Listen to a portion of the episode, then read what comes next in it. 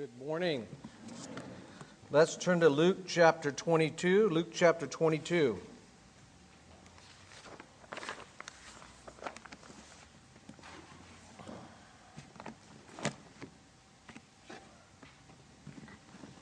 We'll be starting at verse 63. When you read through this passage, you get a little bit uncomfortable at how they treated the Lord Jesus. I was thinking uh, this last weekend about the name Jesus. You know, and I talk to people, and some people that profess to be Christians I find conspicuous when the name Jesus doesn't come out of their lips. Sure, they'll mention the word God, but not Jesus. Um, they'll mention the word churchgoer, but not Christian. So th- that's conspicuous to me. It makes me wonder where do they stand? Do they really know Jesus? We're going to talk about Jesus and who he is this morning. We're going to talk about probably the most important question that you can face in your whole life. And that question is what will you do with Jesus? What will you do with Jesus? And it's not a once and for all kind of answer to a question. You'll find that it's a good question for a Christian to ask as well, one that knows the Lord Jesus Christ in a personal way. Because we have to ask our, ourselves that same question every day we wake up What will I do with Jesus today? And so, as we go through this passage, we'll see what some people did with Jesus. And then we've got to ask ourselves what we do with Jesus. And we're going to talk about who Jesus is who he claimed to be. And what does that have to do with us? So let's start in verse 63. And the men who were holding Jesus in custody were mocking him and beating him. And they blindfolded him and were asking him, saying, Prophesy, who is the one who hit you? And they were saying many other things against him, blaspheming. And when it was day, the council of the elders of the people assembled, both chief priests and scribes, and they led him away to their council chamber, saying, If you are the Christ, tell us. But he said to them, If I tell you, you will not believe. And if I ask a question, you will not answer. But from now on, the Son of Man will be seated at the right hand of the power of God. And they said to them, Are you the Son of God then? And he said to them, Yes, I am. And they said, What further need do we have of testimony? For we have heard it ourselves from his own mouth. Then the whole body of them arose and brought, them, brought him before Pilate. And they began to accuse him, saying, We found this man misleading our nation and forbidding to pay taxes to Caesar, and saying that he himself is Christ, a king. And Pilate asked him, saying, Are you the king of the Jews? And he answered and said, It is as you say. And Pilate said to the chief priests and the multitudes, I find no guilt in this man. But they kept on insisting, saying, He stirs up the people, teaching all over Judea, starting from Galilee, even as far as this place. Jesus, what will you do with Jesus? I remember for the first time I heard it, and I believe it's true. Jesus is the first and the only man that was ever tried and convicted, not for what he'd done, but for who he is. For who he is. They didn't report to Pilate what he said, who he said he was, the Son of God. He said he was a king, Christ, the king, or a king. So they weren't at all truthful. Jesus. Who is Jesus? That's a very important question. And it's a question worthy of consideration. Who is Jesus? We read in Matthew 16, verses 13 to 17, when Jesus came into the district of Caesarea Philippi, he began asking his disciples, saying, Who do people say that the Son of Man is? He liked to call himself the Son of Man. He was the Son of God and the Son of Man. Well, who do people say that I am? That's what he asked the disciples. And they said, Some say John the Baptist, and others Elijah, but still others Jeremiah or one of the prophets. So there was confusion out there as to who Jesus was. But all of those people were men of God, but they still didn't know who he was. And he said to them this very important question, and it's a question that I pose to you this morning. It's a very important question that everyone must answer. Whether they don't do it verbally or audibly, they do it in their hearts. But who do you say that I am? Who do you say that Jesus is?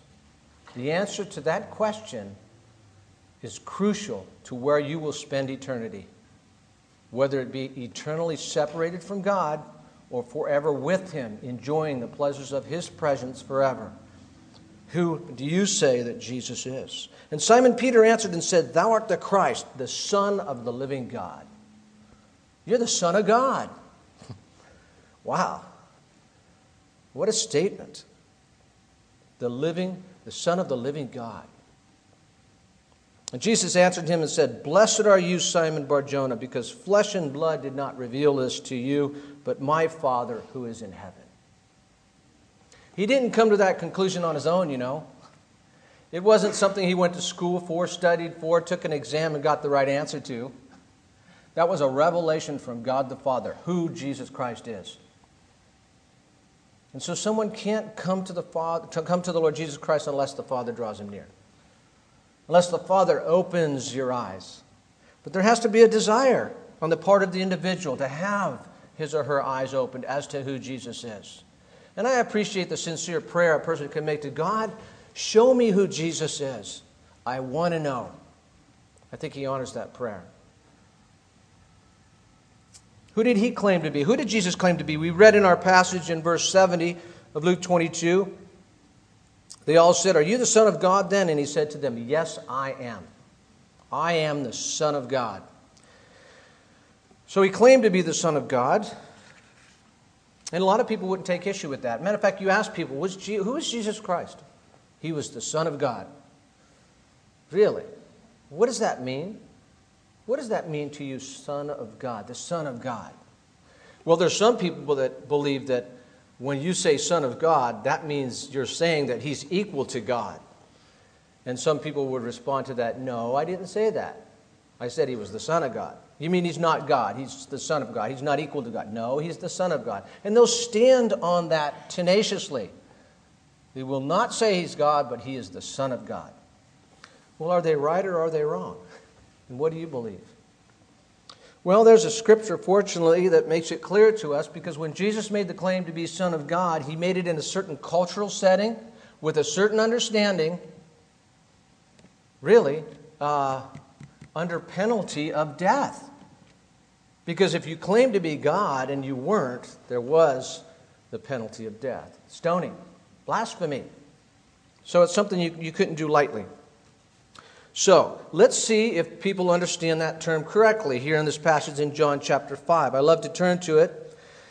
Jesus had cured an individual who was uh, lame, I believe, for 38 years, and Jesus healed him, but he healed him on the Sabbath. And you weren't supposed to do any work on the Sabbath. And Jesus that was considered a work by some. And it says in verse 16, and for this reason the Jews were persecuting Jesus because he was doing these things on the Sabbath. And this is what he said. He answered them, "My Father is working until now, and I and I myself am working." And then verse 18, "For this cause therefore the Jews were seeking all the more to kill him because not only was he breaking the Sabbath, but he was also God, calling God his own Father. And here's the key making himself equal with God. That's the way the Jews of the day perceived Jesus' statement that he was the Son of God. God was his Father. He was saying that he was equal with God, the Father. Now, if Jesus was indeed making that claim, and he wasn't indeed that person, then the only penalty for that was death, stoning. So do you think it's something someone would make lightly? I wouldn't. You know, that's like going to uh, going to oh, what country? Iran, where they have those radicals there, and taking the Quran and putting it on the ground and standing on it. You know what they'll do to you? They'll kill you. I would not do that because I don't want to die doing something silly. So Jesus right here has every opportunity to clarify that if that was a misunderstanding. So let's look in this passage and see if he clarified it or not. Because definitely if the penalty was stoning and he wasn't making that claim, he had every opportunity to make it clear right here. Jesus therefore answered and said to them, Truly, truly, I say to you, the Son can do nothing of himself unless it is something he sees the Father doing. For whatever the Father does, these things also the Son does in like manner. Oh, you think I'm saying I'm equal with God? Well, what he can do, I can do. What's he, what is he clarifying there? You go further down the passage. The Father loves the Son and shows him all things that he is doing. I know all things that he does. Matter of fact, I know all things. Only God knows all things. And greater works than these will he show them that you may marvel. Just as the Father raises the dead and gives them life, even so the Son also gives life to whom he wishes. God the Father gives life to who he wishes, and I give life to who I wish. So, what he's saying basically is, you think I'm making that statement? Let me clarify it for you. What he does, I do. What he knows, I know. He gives life, I give life. Do you think they had it right? He was making the claim to be equal, equal with God. That's what the Son of God, the term means. And further, it says that he's given all judgment to the Son. So when we die and we face God in judgment, it's going to be the Lord Jesus Christ that we're going to be facing. And here's the key, too, because throughout the whole Bible, God, and, and really in all of creation, God is in a separate category than everything else around us. There is the Creator, there is the creation. We all fall over to this side. Everything we see and hear is on this side, but God is the Creator. And they can't be mixed. God has a place of honor that no one else has, that nothing else has.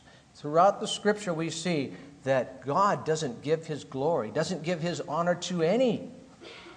It's his and his alone. And so when we worship anyone or anything besides God Himself, we're, we're offending a holy God, is what we're doing. But it says here in verse 23 in order that all may honor the Son even as they honor the Father. What a statement. Jesus is saying, I deserve the honor, the same honor you give the Father. And he goes on to say, He who does not honor the Son does not honor the Father. That's equality the highest order.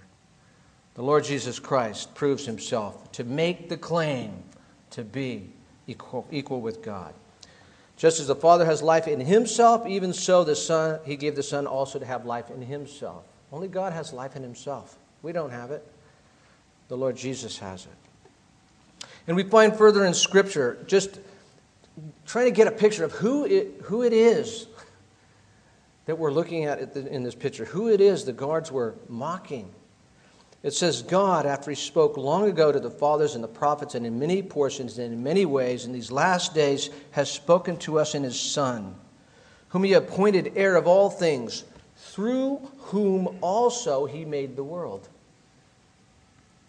God made the world through the Lord Jesus Christ. It says, He, the Lord Jesus Christ, is the radiance of his glory and the exact representation of his nature and upholds all things by the word of his power. I love that. It takes me to uh, uh, the science classroom when you think what holds the, the, the, protons in the nucleus of an atom together. You know, I learned when I was little that opposites attract and lights repel and magnetism. So you have all these protons in the center of an atom and they're held together by what? Cosmic glue? No. Jesus holds them together by the word of his power. Imagine what if he released all that just by a word. That's the power of God.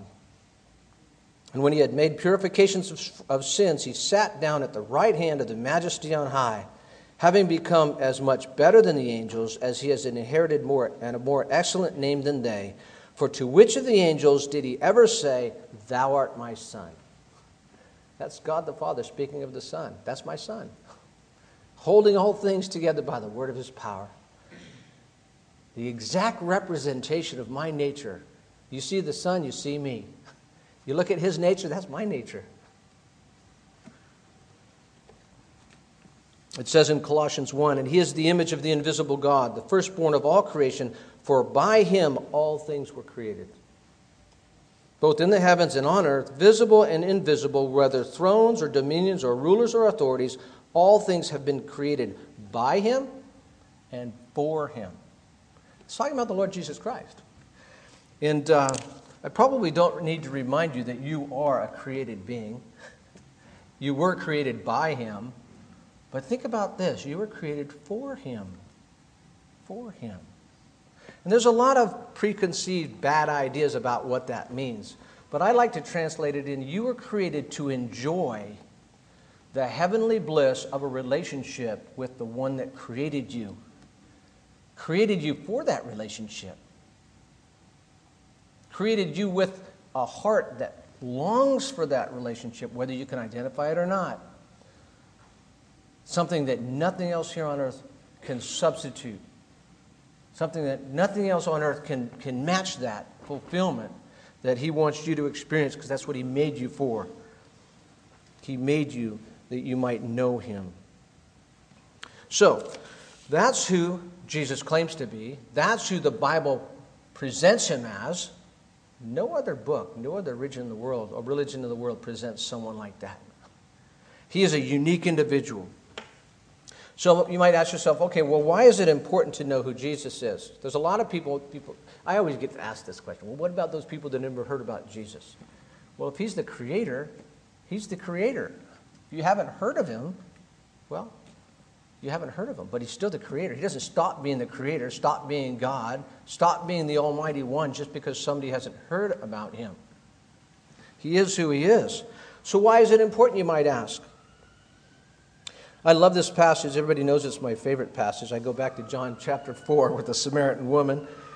Jesus said to her, If you knew the gift of God, and here's the key, and who it is to you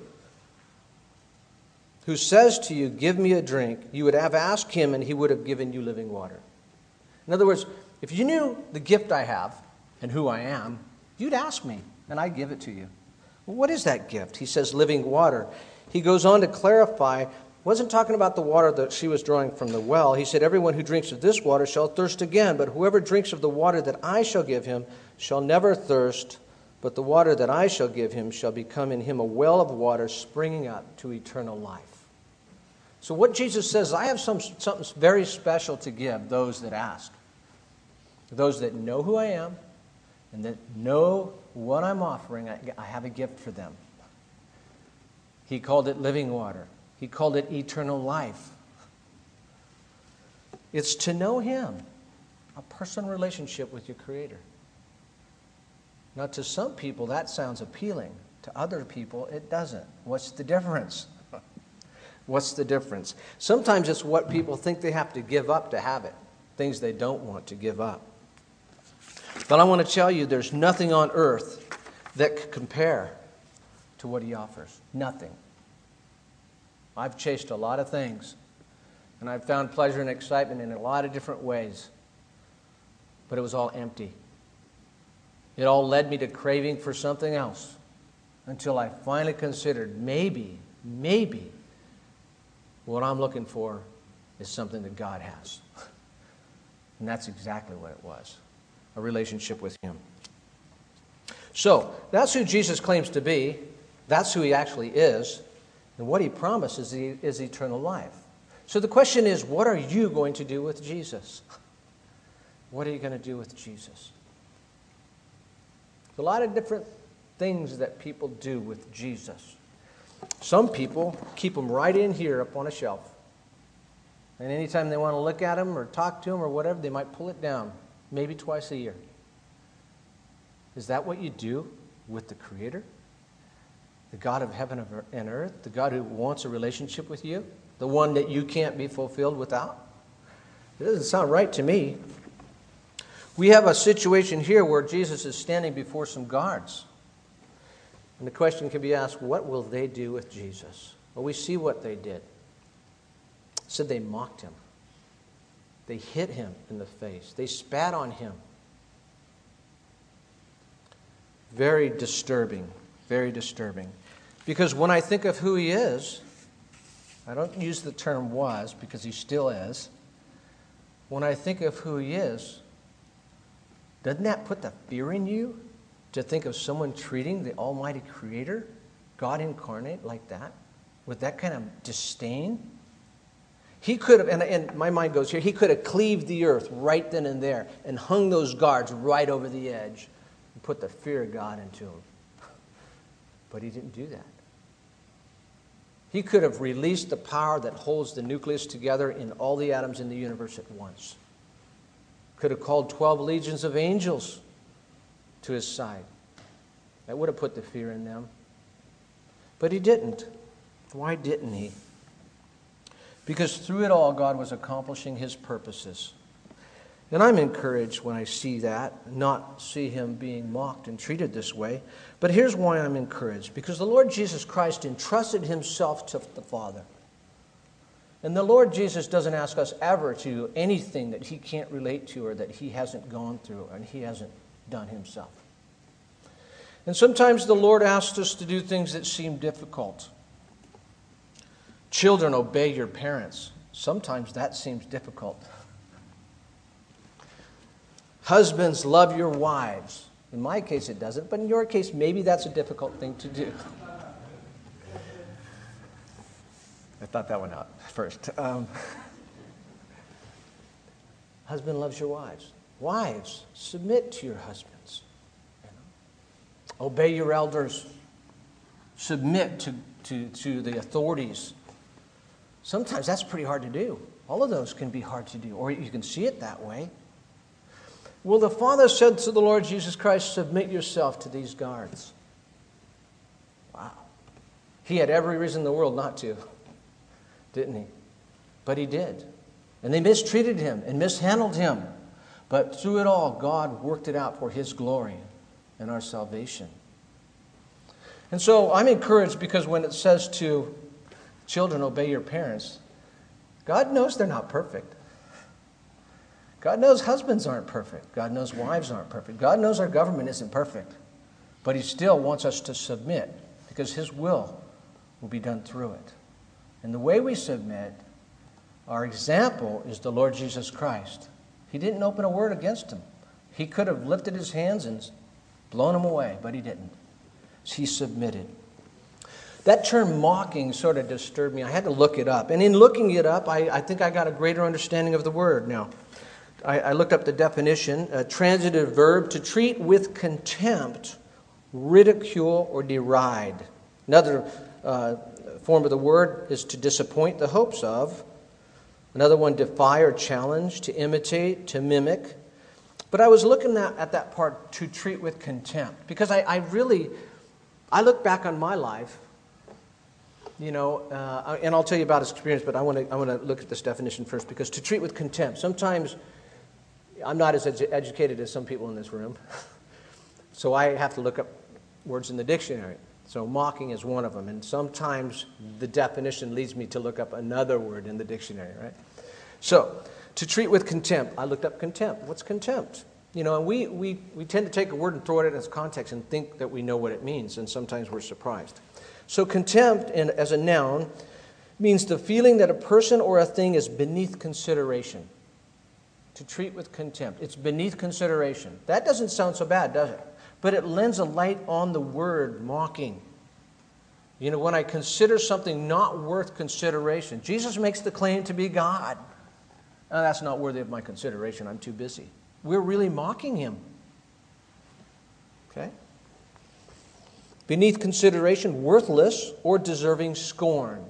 The, the guards were using it as distur- uh, deserving scorn, but there were plenty around that didn't consider Jesus uh, someone to be considered, con- didn't consider his claims something worthy to be considered. Here's the second part of contempt disregard for something that should be taken into an account into account so to mock is to treat with contempt contempt is to disregard is to have disregard for something that should be taken into account Okay, so we're going to talk about some weighty things here. The Lord Jesus Christ claimed, for one, who he is, what happened to him when he came to earth, and where do you stand? What will you do with Jesus? That is something I will guarantee you is worthy of your consideration. And if you don't think that, then we're talking about mocking God. Okay? Uh, mocking, mocking. Taking something, not taking something serious that we should take seriously. I can remember, I can remember in my memory, it might not be the first time, the first time I remember the word mocking. And I, I must have heard it before that because it popped up in my mind, and I, I wasn't one of a great vocabulary, so I don't know why. But We were walking down Southland Mall in the early 70s, my brother, my sister, and a couple friends. And my brother was out in the lead, and some girl, you know, you could tell she was trying to get people's attention as they walked by. And my brother was just walking by, and I could hear what she said. She said, Have you heard of the word of the Lord? And he said something off the cuff that was just mocking. You know, just said something that just was showed total contempt for what she said, and he thought he was funny doing it. And I remember the thought that went through my mind man, I don't want to be found mocking God, because that's what it sounds like he's doing. And I wasn't religious, I didn't go to church. I, I'd been to more funerals than church ceremonies when I was little. I, I didn't know anything about God, but I knew one thing I didn't want to offend him, and that sounded offensive. So she, when I came by, she said, "Have you heard of the word? Have you heard the word of the Lord?" And I said, "No." And so I stopped to listen because I wanted to show a little respect. So um, to this day, ten years later, I was saved. The Lord saved my soul. I have the forgiveness of my sin, the absolute assurance that if I die, I'm going to heaven, not based on what I did, but what He did on the cross for me. Forty years later, my brother doesn't know the Lord, and he seems just as far from God as, as he was at that point. And I go back to that day. I wonder if that had anything to do with it. It says, God is not mocked. Whatever man sows, that he'll reap, uh, reap, you know, to his flesh, corruption. So my brother was mocking God, and 40 years later, he still doesn't know the Lord. But you know, I think there's active mocking and there's passive mocking. We can actively mock something, show disdain or scorn verbally out loud you know, joke about something like these guards were doing. We could do it passively just the same. Did you know that? I think, um, and sometimes it's hard to figure out which one's what. Fast forward into my life, probably about eight years later, driving around on a Harley Davidson that I bought, was on a front cover uh, of a magazine, Chopper magazine, picture of the devil on a horse with pitchforks on the tank, and across the tank it said Hellbound. Now, is that mocking or what? That's mocking. That's mocking the whole idea of hell. It's an in your face attitude like, hey, I don't care. Go ahead and send me. Because I thought that was cool. Because the world thinks that's cool. Right? Not a fear in my body. You know, it's like just mockery. You know, the Lord had mercy on me. Um, so I've learned a little bit about mocking. And I've learned that you can mock without knowing that you're mocking. When I rode that motorcycle, I didn't know the Lord. I didn't know the word of the Lord. And I rode that thinking I was cool. And if somebody were saying, You're mocking God, I'm saying, I'd say, What are you talking about? Unless they explained it to me. So I was mocking God without knowing it. And you know, when I think of passive mocking, I think I've probably been guilty of mocking God even as a Christian. And I hope that you can walk down this path a little bit with me and be humble and sincere and ask God if you've walked down that path that He might show you. Because it's not honoring to God and it doesn't bring His blessing. And it's something I need to repent of and I need to recognize it when I'm doing it. And so let's think about that for a minute. We read, and this speaks of it to me. Um, there's a lot in the scripture that God lays out. It's all truth. It's all for our good. And God has set up things for our good. And He lays it out plainly for us. There are people I hear that I don't believe that's the Word of God. I don't believe in God. I don't believe that. I don't believe that either. Well, it says here in 1 John 5 9, if we receive the witness of men, the witness of God is greater. God can't lie, can He? For the witness of God is this that he has borne witness concerning his Son. The one who believes in the Son of God has the witness in himself. The one who does not believe God has made him a liar. I shudder to say that. When people don't believe what God says, do you know what they're saying? You're a liar. And I do it sometimes for emphasis when people lie Uh, at school. I said, You're a liar. What? You're calling me a liar? Yeah, because you lied. Well, when we don't believe God, that's what we're saying to God. And, and that might not sound like mocking to you, but if I put it in a different way, it'll sound like it. Like when I was in grade school, liar, liar, pants on fire. That sounds like mocking, doesn't it? Well, this is mocking of the highest order. Most offensive to God is when, he, when you say, even in your heart without saying the words, I don't believe that, God. God says, You're on the road to hell because you're a sinner. And people say, I don't think I'm that bad. What they're saying, God, you're lying. I'm not that bad. You see, and they might not realize that that's mockery. It's mocking God. It's not believing what he says, it's taking what he says and considering it contemptible. That's not worthy of my consideration, so far from the truth. They're calling God a liar. And so it's what I call passive mocking. Because the same scripture that tells us that we deserve to go to hell also tells us that the witness is this that God has given us eternal life, and this life is in his Son. He who has the Son has the life. He who does not have the Son of God does not have the life. Those are precious words. And I, it continues to confound me how people don't believe in hell, but they're the same people that believe in heaven. I'm thinking, it's the same Word of God that tells you about both. How can you reject one and claim the other? And be at peace with yourself. Both are true, both are presented. So, do Christians mock God? I think we do. I know I do. Um, and I'm grieved to say it, and I want God to show it to me when I do, so I can repent of it, because He is faithful and just to forgive me, and to you, if you know Him. Do not be deceived. God is not mocked, it says in Galatians 6 7 and 8. For whatever a man sows, this he will also reap. For if the one who sows to his own flesh shall from the flesh reap corruption, but the one who sows to the Spirit shall from the Spirit receive eternal life. So that's a, that's a principle that really even makes sense. Whatever you sow, you're going to reap. You plant tomatoes, what's going to come up? Peaches? Tomatoes, right? I mean, everybody knows that. Even kids know that. Well, there's a spiritual parallel. I believe God gave us the physical creation to teach, about, teach us about spiritual truths. And that is when we sow to the flesh, that's what we'll reap from. You know? And you, and you see it. You, uh, you know, it's easy to put the spotlight on someone else.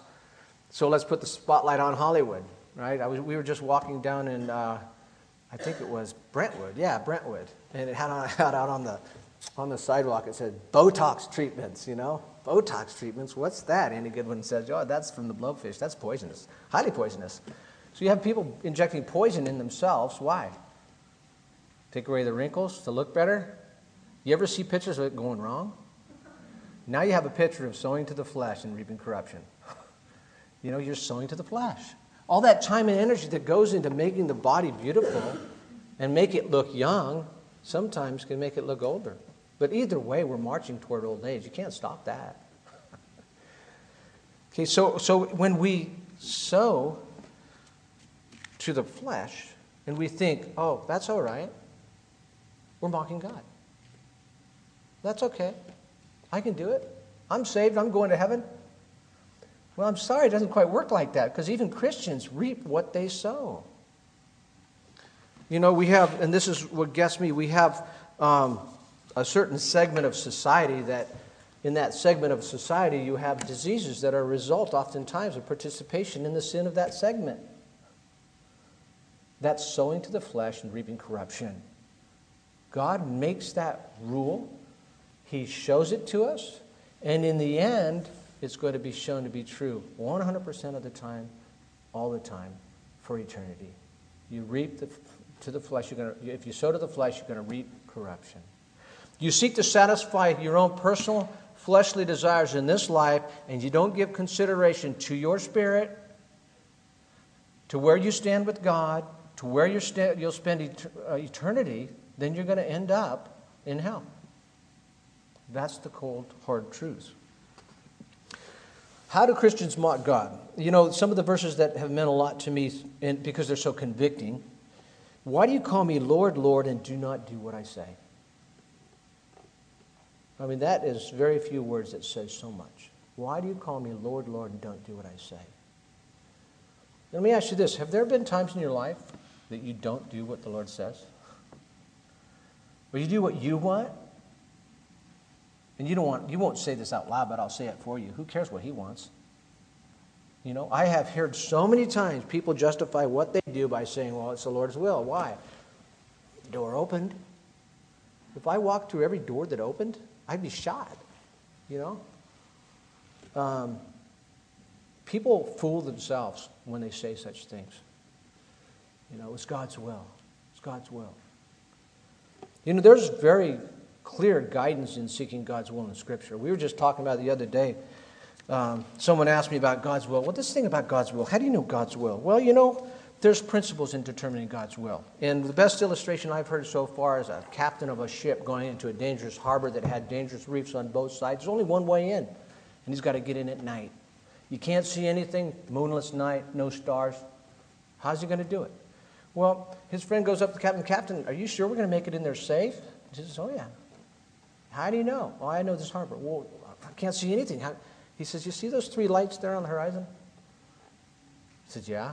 He says, watch them for a while. Tell me if you notice anything. So he's watching about a half an hour later. He goes, I noticed something. He says, What'd you notice? He says, They seem to be getting closer together. He goes, Yeah, they are. He goes, You see, they're all in line with the only entrance into this harbor. And when those three lights become one, then we head straight in because we know that's the safe way in. And that, for the Christian, is a good illustration of knowing God's will. You see, one of those lights is the Word of God. You want to know if you're in the will of God? Compare it to the Word of God. Does it match up with the principles in the Word of God? Sometimes there's a specific verse, sometimes several. Sometimes there's a principle, but it's got to be there. What are some other lights? Well, counsel. Children, do you have parents over here that love you, that only want the best for you? You think they're going to give you bad counsel? Not if they can help it. Seek counsel from the elders. We have to give an account for your soul and the fear of God. You think we want to give bad counsel? I guarantee we think twice and we talk about it about five times before we give counsel. That's a light, that's a safeguard, you know? People get the cart before the horse. Maybe one of the last lights might be circumstances, you know? Yeah, well, I can see the principle in the Word of God, and yeah, that, that you're getting counsel that are, it's encouraging you in that direction, but guess what? It's not happening. Oh, maybe that's not the Lord's will. You see, somebody that takes God's word seriously is going to be very careful about these decisions that are so important in their life because they mean a lot when it comes to eternity. They mean a lot when it comes to relationships. They mean a lot when it comes to your fruitfulness and enjoyment of your Creator in this life. Why do you call me Lord, Lord, and do not do what I say? He goes further Not everyone who says to me, Lord, Lord, will enter the kingdom of heaven, but he who does the will of my Father. Many will say to me on that day, Lord, Lord, didn't we prophesy in your name, and in your name cast out demons, and in your name perform miracles? And then I will declare to them, I never knew you. Depart from me, you who practice lawlessness. And what a scary thought. There are a lot of people out there that believe they're okay with God, and this is what they're going to hear. But you know what? He's given us the Word of God. And it ferrets out all those cases. So if a person really wants to know, there's no excuse. God's given us the truth. God's given us the truth. Another way, let's see. I ask, let me ask you this. I'm going to throw a question out there, and I, and I want to hear some feedback, some participation, but I'll try to paint it clear because I ran it by a couple of people. It wasn't so clear and come up with different answers. But I want to tell you. Sandra and I were talking about in the car a time where I was back in the Navy. I was in San Diego. And a friend of mine, he had bought a brand new Chevy Malibu. And that was a cool car back in the day. And uh, we were pretty close. He trusted me, and he had to go on a four day weekend out of town, and he needed a ride to the airport. I rode a motorcycle, so that wasn't going to do. He had luggage, right? So he said, Eric, he said, can you do me a favor? I said, yeah. He said, hey, can you, you know, I'll pick you up in my car. We'll go to the airport, take my car home, park it, and take care of it, and then come back and get me uh, when my flight comes in at the end of the four day weekend. I said, sure, I can do that with, for you. And so he trusted me. So uh, at the end of the four day weekend, I came back. I met him at the, at the uh, airport, and he came back. And then, you know, the first thing I noticed he was doing, he started walking around his car. Yeah. Brand new car. You want to make sure there wasn't a scratch on it. It was precious to him. He gets in the car and he looks around. And he goes, Wow, this looks cleaner than when I left. Did you clean this car? Yeah. Wow, thanks. And then he's probably starting to wonder, Why do you clean my car? Sticks the key in the ignition, turns the ignition, and he, he You put 1,200 miles on my car. Four days, right? Where'd you go? I said, Just to visit some friends. Where? San Francisco Bay Area. I was in San Diego, right? That's wrong. What do you mean it's wrong? Let me use your car. You're supposed to park it. I go, well, what's, what's the big deal? I mean, you know, you still got your car back. It's in great shape. You still got a more bunch of more miles to put on it. So my question to you is this: Was that right what I did? No. What did I do wrong? If you were to if you were to nail it down to one thing wrong that I did eh, with one word, what did I do? Broke his trust, but that's more than one word. Pardon? Disobeyed. Disobeyed? Okay, well, he didn't say I couldn't drive it farther. You know, I mean, I had to get to his house, right? 600 mile detour. Anybody else? One word? Took advantage. Two words. Deceived. What? Deceived. Deceived. Okay, listen, I used to do this a lot, so it's easy for me to guess. This is what I used to do a lot. I used to steal. Did I steal from him? I stole miles from him. That's right. He bought a car. He was expecting so many miles to life expectancy of that car, and I stole some of those miles. Probably a good portion of them in his mind, anyway. Right? I really stole from him. we were good friends, and he was a little upset, but he got over it. But now as a Christian, I look back on that and say, yeah, I was a thief. I stole that. I stole that from him. He didn't have any intention of giving that to me.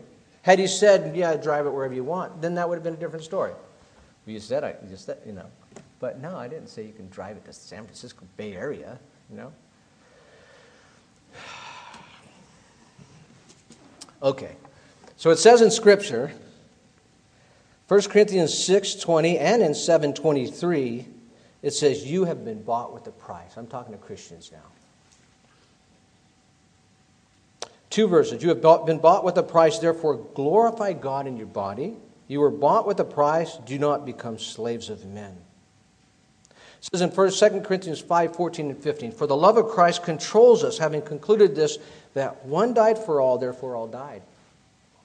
And he died for all, that they who live should no longer live for themselves but for him who died and rose again on their behalf. You see, when we look at that verse and we're honest, I think everybody in this room that knows the Lord Jesus Christ would have to say at one time or another, they've mocked God. Mocked God because they stole from God. I've done it. You've done it. We used our time for our own pleasure. There was a time in our life where we knew we should have done this and we did that for whatever reason, we robbed God. And when I think of the Lord Jesus Christ going through this experience, he did not rob God. He was exactly where he was supposed to be, experiencing exactly what was supposed to experience. As uncomfortable as it was, and unjust, how unjust it was, he did it.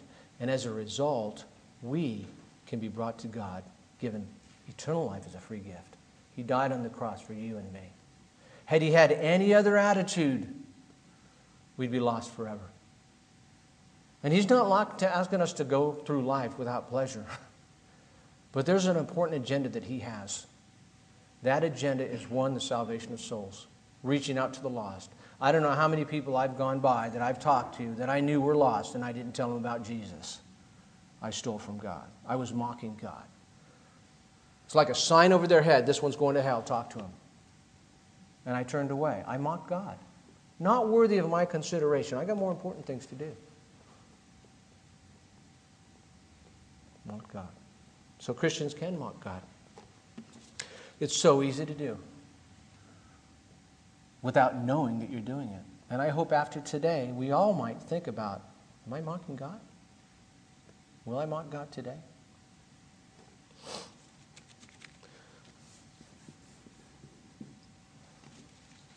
Think about that. In closing, I'd just like to mention um, something about myself. You know, I, oftentimes do silly things, even as a Christian. Um, I've been in at times where a Friday night thing and at some places where we're singing. And of course, there's always a beat to when you're singing. How many people like to clap hands with a lot of people when you're singing? It's sort of fun, isn't it?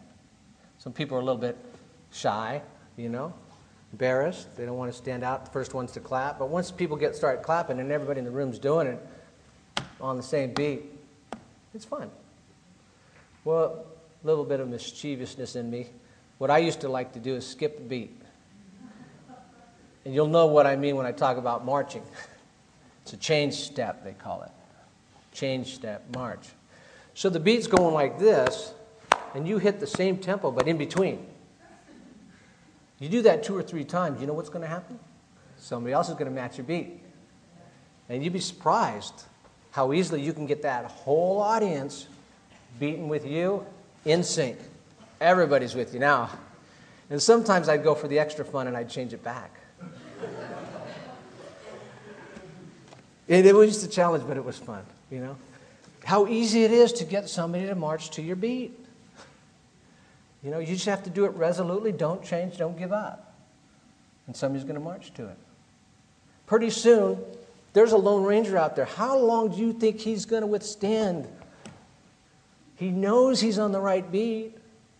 He knows it started out this way and he's been paying attention, but guess what? Everybody else is doing it. You know? I'm looking like the odd guy out. I mean, my friends that know it's the wrong beat, they're even doing it. Right? Well, it's like that for the Christian in the world. There's two drummers in the world, you know. Whose beat are you marching to? Satan is the prince of this world. And it says you can't be a friend of the world without being an enemy of God. There's a beat that he's constantly beating out. And you'd be surprised how easy it is to get Christians to march to the tune of the wrong drummer. We should be marching to the tune of the Lord Jesus Christ. He's the one beating out the, the, the, the strokes for us.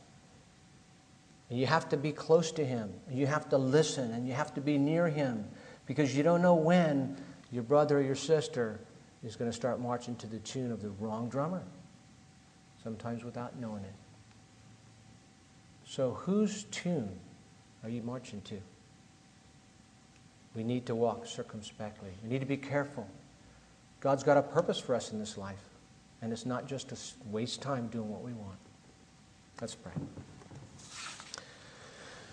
Lord Jesus, I have to confess I've mocked you. And Lord, I'm more ashamed of mocking you since I've known you than before. You've been so gracious to me to show me. So I pray, we pray, Lord, that you'd show us when we're marching to the tune of the wrong drummer. When in passive ways or active ways we mock you, we repent of that. We pray that you'd show us every day when we do it, when we don't believe your word, when we take on the world's values, when we prize them, make excuses for not doing what you want us to do because of what the world says. Lord, we pray Help us to show, help us to see our mockery that we might repent of it. Lord, and if there's anyone in here that doesn't know you, that doesn't really know what I'm talking about, pray that it might stick with them what you promise and who you are. That you're the living God, that you made them, made their soul to have a relationship with you, and that it's a relationship of love that brings great pleasure, Lord. And it's a free gift, the gift of eternal life because of what you've done at the cross at Calvary. Lord, if there's any questions they might have, then they might have the courage to ask those that know you here today. We pray and ask it in Jesus' name. Amen.